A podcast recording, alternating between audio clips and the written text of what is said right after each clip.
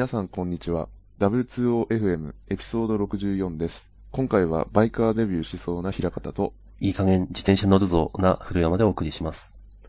このポッドキャストでは、ハッシュタグ W2OFM でご意見ご感想を募集しています。皆さんのフィードバックで、ポッドキャストをより良いものにしていけますので、ぜひよろしくお願いします。お願いします。お願いします。はい。というわけで、64。そうですね。はいじゃあ、ここからは、2020年の抱負 ですね、的な今度は、はい。未来へ、感じで、はい。そうですね。いきますか行きま。しょう。はい。で、自分の方はですね、あの、まあちょっとスクラムやっていくっていうものを、まあ仕事の方ではちょっと掲げてますね。はう、い。結構平方さんスクラムやってたじゃなっていうイメージが。あそうですね。まあ前職まではやってたんですけど、あの、今の、えー環境でまだやってなかったんですよ。で、まあそれは理由があって、はい。えっ、と、なかなか持ち込むのが難しい状況だったっていうのがあったんですよ。スクラムを。で、なんでかっていうと、はいあのーまず、そのメンバーの、えーと勤務体系が結構ばらつきがあって、ほうほう。あのーまあ、プロパーの人ともちろんいるんですけど、あと、業務委託の人が、あの、半分ぐらいいたんですよ。ほうほう。プロパーと同じ人数ぐらい業務委託の人がいて、はい。で、えっ、と、まあ、それが協力会社の、えー人もいれば、はい。えっ、と、フリーランスで、あの、関わってる人もいれば、インターンの人もいれば、はなで、すごいバラバラなんですね。い。で、曜日も固定してる人もいればしてない人あもいたりあして、で、フルリモートの人もいるし、みたいな状況で、まず、そのメンバーのその勤務体系が、えっ、と、統一できないので、はい絶対にそこは。はい。なので、あのーそこを結構頑張んなきゃいけなあかあ。はずだ、確はずなんですよね、そうですね。デイリーの、あれもなかなかで難しい感じ。とそうですね。まあ、デイリースクラムは、まあ、なんとかこう、あの、その日、アクティブな人は必ず入るみたいなルールは多分設けられるんですけど、あの、スプリント会議、うん要は、あの、スプリントで何やるか決める会議とかに、全員やっぱり参加しなきゃいけない。まあ、そりゃそうですよ。ね。そうですね。そこが難しい。そうだったんですね。なるほど。この日、毎週何曜日のこの時間は必ず参加みたいな状況を作るのがちょっと難しかったですね。っていうので、もあって、あと、あの、ステージが、ちょうど、ステージとい、ステージっていう言い方しちゃダメなんですけど、あの、ちょうど、去年、その、僕が入社した時期がだいたい8月ぐらいだったんですけど、その時期にみんなわっと集まってて、あの、プロパーの人もみんなその時期に集まってるんですよ、はい今の。で、えっ、と、僕らってシステム何も知らない状態で、まあ、みんな当然来てるわけですけど、そりゃそうですね。あの、ちょうど、えっ、と、アプリがリリースした直後って感じだったんですよ、その時が。なるほど。で、あの、結構バグがあって、うん。もうそのバグの件数が相当な件数、どんどん積み上がっていくんですよね。で、あの、なんていうか、スクラムとかでちゃんとこう、えっ、と、じゃあ次はこれをやるっていうのをこう決めて、うんあの、取り掛かるっていう余裕があんまりなくて、あまあ余裕がないっていうか、あんまりやっても意味ないっていうか、もう、とにかくひたすらバグを潰し切るみたいな。感じだったんでうもうそれ、もうサービスインしてるシステムですよね、もちろんですけど。あ、そうですねそ。したら確かにバグ、フィックス最優先。で、なんかまだ新しい機能全然足りてないものが多くて、うそういうのは、あのーどんどんやっていかなきゃいけないんですけど、でもバグフィックスで全然そっちに手が回らない状態うんがずっと続いてたんで、で、ようやくバグも落ち着いたんで、これからは、あのーやっていこうって感じなんですね。なるほど。うん。で、あとはまあ、会議体とかもある程度コントロールできるようになってきたんで、はいその、あの、業務委託の人も、あの、この日は絶対参加できるみたいな感じに調整して、あと人数も減ったんですよね、その、業務委託の人も、あの、全員残ってるわけじゃなくて、あの、そのリリースして落ち着いたタイミングであの、何人かこう、離れうん。てる人もいるんで、まあ、ようやくこう、うん、一つのチームとして、なんか、やること決めて動くみたいなのができるような感じになってきたっていうなるほど。感じですね。はい、で、ちょっとまあ、スクラムやるぞって感じです。頑張ってください。はい。で、やっぱりあれですよね。あの、スクラムがいいところって、はいやっぱコミュニケーションの質が高くなるっていうのはありますね。あと、なんか、コミュニケーションしなければいけない局面が必然的に増えるんで、あのな何か決め事をしようとしたときに、なんか、自分だけで決めちゃいけないっていう、なんか、雰囲気が出てくるっていうのはありますね。な、で、それがやっぱなんでかって考えたら、結構デイリースクラムが大きいなって思いますね。なんか、そこでなんか共有することはしてねっていう雰囲気があると、なんか、あ、次の朝、明日の朝、ほこれ報告しなきゃいけないって考えたときに、全部自分で決めちゃって、うん。その場で発散しちゃうと、いや、聞いてないよみたいな 話も絶対出てくるああ、はずですそうですね。である程度の、こう、根回しというか、うんあの、ある程度もう知ってるっていう前提で話してた方がいいんですよ。デイリースクラムで話しちゃう、ででかいこと話しちゃうと、うんあの、それだけで時間が結構浪費うん。しちゃうはずだし、変な、なんか、変な空気になっちゃうんですよね。そう。根回しっていう言い方をするとなんかちょっと古い感じがしますけど、まあ、所詮やっぱ人間は感情の生き物なんで。そうそうそう。うんそうなんですよね。いやこれに決まりました、つって、えー、聞いてないよ、みたいなのにならないように、なんか、こうしたいけど、なんか、ここ、なんか、アイディアあるみたいな、うんそんな話を、なんか前々からしとかないとって思うんですよね。うんですね。うん。大事ですね。そうそうそう。そうなんですよ。っていうのはありますね。はこれから、い。で、まあ、あ、じゃあもうやってる感じなんですか？えっ、と、まあちょっと仕組みだけ作っ、うんあの、去年は仕組みだけ作ってて、もう、あの、今年は、えっ、と、年明けからも、やっていく。あの、すそうですね、スクラム入っていくっていう感じで、準備をしてたって感じですね。はいはい。はい。これからですね。なるほはい。ど。まあ、スクラムはそんな感じで、はい。あとは、まあ、なんていうんですかね。こう、まあ自分の立場はまあ、ちょっとリーダーはい。という立場なので、あの、まあ、厳しさも持たなきゃいけないうんっていうのはありますと。で、えっ、と、まあ、若い人たち当然いるんで、はい。あの、なんか、その若い人のためにも、あの、厳しくいかなきゃいけないところは、こう、厳しくいかないと。あっていうのはありますね。ちなみに若いって何歳くらいかな？えっ、と、まあ、一番若い人は26、あ27ぐらいですね。うん。だからもう本当に新卒ぐらいの人とかではないんですけど。うん。あ。まあ、中中堅になりつつある。ですかね。そうですね。はい。なんで、あの、極端にこう、なんていうか、まあ、社会人として、それはどうなのっていうのは、そんなにはないですけどはい。うね。ん。うん。だけど、なんか、あのーうん。そうですね。なんか、エンジニア、エンジニアとして、はいまあ、あの、そこはもっと追うべきとか、はい。あの、いろいろ、まあ、あの、成長しなきゃいけない局面で、もっと成長させてあげられるようなあ発言をできるようにならないとなっていうのはすごい思いますね。あ。あの、ちなみにこのポッドキャスト、日高さんの会社で聞いてる人いるんですか？えっ、と、一応言ってはいるんですけど、あ、き聞いてる人いるかどうか かんないででも聞いてる前提で、あ、全然そのつ 聞いて。る前提で、そうですね。そうですね。そうですねう。ん。っていうのはありますね。そうですあのね。、成長を考えたら厳しいことも言わなくちゃいけない。うん。そうですね。で、い今は、なんていうかこう、ね、誰かから言われて、うん。あの、ちょっとお前のチーム、あの、もうちょっと、こう、なんとかししないとダメでしょ、みたいなことを言われてるわけじゃないんで、うんあの、そこはなんかこう、自分なりの基準みたいなのも持ってうん接していかなきゃいけないあ、っていうのはありますね。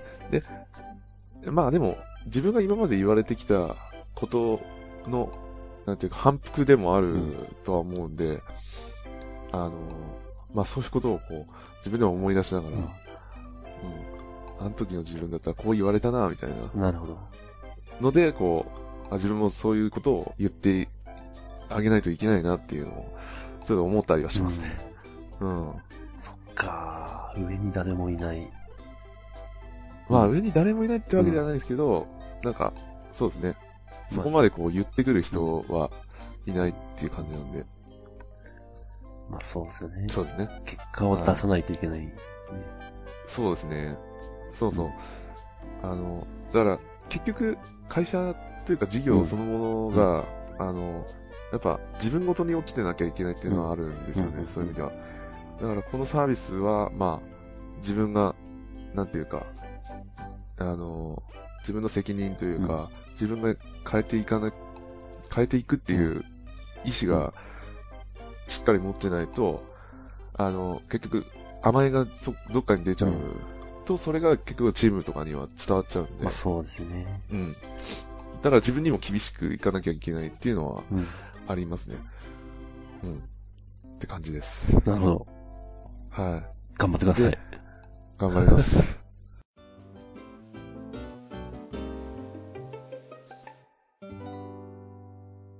で、ちょっと話は変わるんですけど、サブ？えっと 3.5? そうですね。マジっすか、これ？あの、いや、そう、あの、前回、エピソード63でも話したんですけど、あの、山手線一周した時に、はいちょうどその42キロ地点ではい、時計見たら、あの、その時、えっ、と、時間が、あの、4時間切ってたんですよ。早っ。早っ。3, 3時間と52分とかだったんですよ。え、もうサブ4達成してんですか？おー。達成しちゃってたんですよ早っ。一応、うんあ、だから自分のそのフルマラソンの実力分かってなかったから、はいあの、自分大会、えっ、と、今年の3月に出る予定なんですけど、はいフルの、はい。その時の目標がサブ4だったんですよね。で、もうそれを達成しちゃったので、誰でもできることではない。次がサブ、次がサブ3.5かなっていう感じですね。ちなみに私はサブ5も達成してないんで。いやー、まあ素晴らしい。いえいえいえ。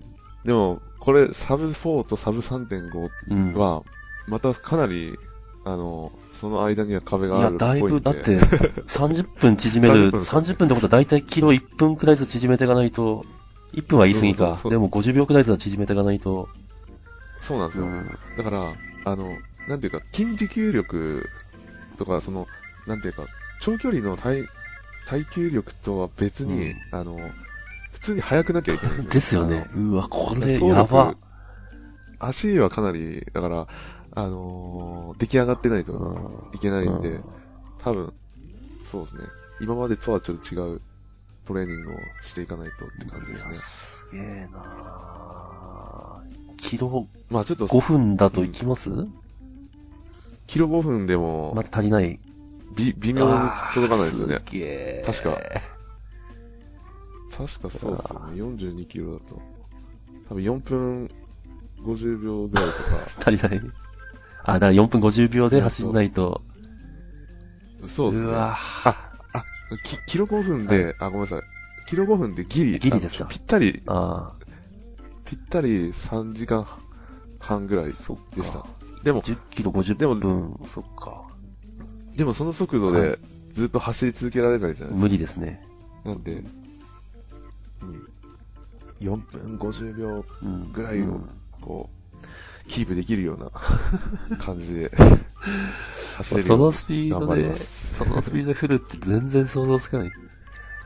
まあ、10、私10、まあ20キロですね。ハーフならまあなんとかっていう。はいはい。振るか。頑張ってください。そうですね。頑張ります。あと何これ？で、そして、で、その、はいえ、その延長でもないですけど、延長？でも、そうか、うん。幅を広げる？そうですね。トライアスロンマジっすか。をちょっと、なんかトライアスロン、まあ挑戦したいなと思ってきてて、はいで、ちょっと前はトライアスロンって、なんか、自分とは違う世界の、あの、競技だなと思ってたんですけど、割と去年、まあ、水泳も始めて、はいで、あの、水泳の方も、まあ、それなりにはこう泳げるようになってきてるので、はいあの、で、トライアスロンだと水泳が、えっと、1500なんですよね。あ、オリンピックディスタンスですかね、それ。ああ、ですかね。あの、普通のベーシックなやつだはい。と、確か1500うなんで。アイアンマンだと確か3キロ、3000メートルくらいじゃなかったでしたっけ？アイアンマンはやばいっす、ね。まあまあ、はい。あれは、あれはまだじ、まだまだ自分の届く範囲じゃないって感じがします。ええ私も全然そんな、あの、偉そうなこと言えないんで。はい。で、まあ、走るのと水泳は、まあ、ある程度こう見えてきてはいいるんですけど、あとは、全く未知なのは、あのーバイクですね。うん。ロロードバイクですね。こう、そこは全然もう未経験なんで、いや、ぜひ、おちょっと、ま、まずデビューしようかなっていううん。あいいっすね。 Welcome to my world って感じですね。ですよね。もう古山さんの主戦場。最近の、最近って、あの、本当の、ですよね。なんで、まあちょっと、うん、本当に、あの、まずは買って、はい、ちょっと乗ってま、あ、そうですね。乗り始めようかなっていう感じですね。まあ、ランも結構シューズ、まあ、機材的な、シューズ的なところあると思うんですけど、バイクは特にやっぱ機材スポーツなんで、そうですよね。うんまあ、そう、正直、ちょっとその出費がね、そう、まあ、10万以上からかなっていう感じ。うん、ですよね。はい。なんで、まあ、ちょっと、ね、家族の、家族の了承も得ないとそうですね。なかなかそうですね。パパとして。そうですね。はい。まあ、ちょっとそこも含めて頑張ります。ちょっと機材のアップデートしたいですよね。ああ、乗ってないとだんだん、それも、あれですよね。そうですね。あの、変えるモチベーションが薄くなってっちゃったりする。いやもう、なんていうか、乗るモチベーションを上げるために、機材をアップデートするみたいな。はいはいはいありますね、それ。はい。それはやっぱ家族の承認がいるんで、頑張りますと、いろんな意味でっていう。そうですね。じゃあ、まあ自分はそんなところで。えーっと、私の方はですね、ちょっと、多分、この2020年ネタでまた話すと思うんで、今回は、はいはい今回はいいかなと。ああ、なるほど。というわけで、まあ20分話したんで、エピソード60は、はい、この辺でいいかなと。はいはい。まあ、最初の話に戻りますが、オリンピックの年ということで、まあ、んそうですね日本、日本的には結構、なんというか、なんだろうな、一つの区切りとなる年なんですかね。そうですよね。なんか、ね、オリンピックのビフォーアフターを、うんなんかまじまじとこう、体感する ことって、うんまあもちろん今までなかったわけです。もちろん、なんでもちろん、もちろん。なんかそういう時代になんか、あの、こう、自分が生きれてるっていうか、うんっていうのはすごい貴重なことなんで、そうですね。なんか、まあ、それを楽しめたらいいなって思いますよね。ですね。まあ、あとはちょっと、みんながこう、よりスポーツに、あのーなんか、敏感になって、なんかスポーツ自体が盛り上がったら、ああ、わかります。いいあれなんですよね。スポーツを、なんか結構割り、このシリアスにやるとわかるんですけど、ん、30過ぎて、あの、年老いたって言ってるのはやっぱ年じゃないじゃないですか。そう、本当に、本当にそうなんですよ。全然年じゃなくて単なる運動してないっていうことをみんなに分かってほしいっていう。そうですね。ん運動、いや、もう、本当ね、この話、またゆっくりしたいですけど、う、そう、分かってほしいんですよ、この、本当に。いや、でもやんない、ある程度シリアスにやんないと分かってもらえないんで。そうなんですよ。あとはね、あの、ちょ、ちょっとだけ話すとしたら、はいはいあの、今、僕もそうだったんですけど、運動する前とした後で何が変わったかっていうと、あの、自分の絶好調な状態が、はいあの、初めて分かったああ、うんうんうんあのそう、なんか今までの絶好調より、よりもっと高い、うんその、あの、自分のベストな状態っていうのを、うまあそういう仕事も含めて、なんか体調とか、その万全な状態っていうのを、うんうん。うん作ることができるっていうことを、うんうんあの、知ってほしいなって。で この話をちょっと改めて。そう、その、うんそうですね。はい。まあ、あのまあ、、そんな感じですか、ね。W2OFM は、おっさんが話す、若手が話す、あれなんで、まあおっさんの話の鉄板としては健康ネタってことで。そうですねそれで、それで若手もう、うんあの、それに影響されないといけないです。ぜひ、ぜひ影響を受けてほしい。そう、そうなんですよ。本当うんはいはい。ダメだ、だいぶおっさん同期なんで、じゃあこの辺で。はい。じゃあ、じゃあお疲れ様でした。お疲れ様でした。はい